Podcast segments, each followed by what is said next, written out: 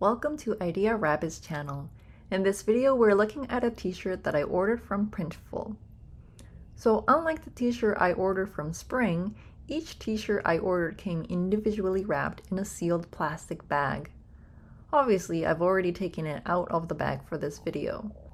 This is a size S with Bella canvas.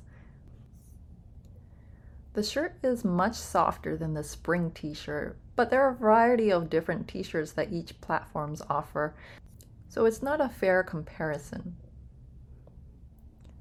Now I no longer use Printful, not because they were bad or anything, but I use them through my Shopify account, which I no longer have. So instead, I do have these designs along with a whole bunch of other ones I've designed at another platform called Spreadshirt instead. I didn't have much success selling t-shirts through my Shopify account, and it was costing me money every month. And that's why I switched to Spreadshirt, which is free to use. I'll leave a link below if you're interested in, in ordering one of these for yourself or as a gift.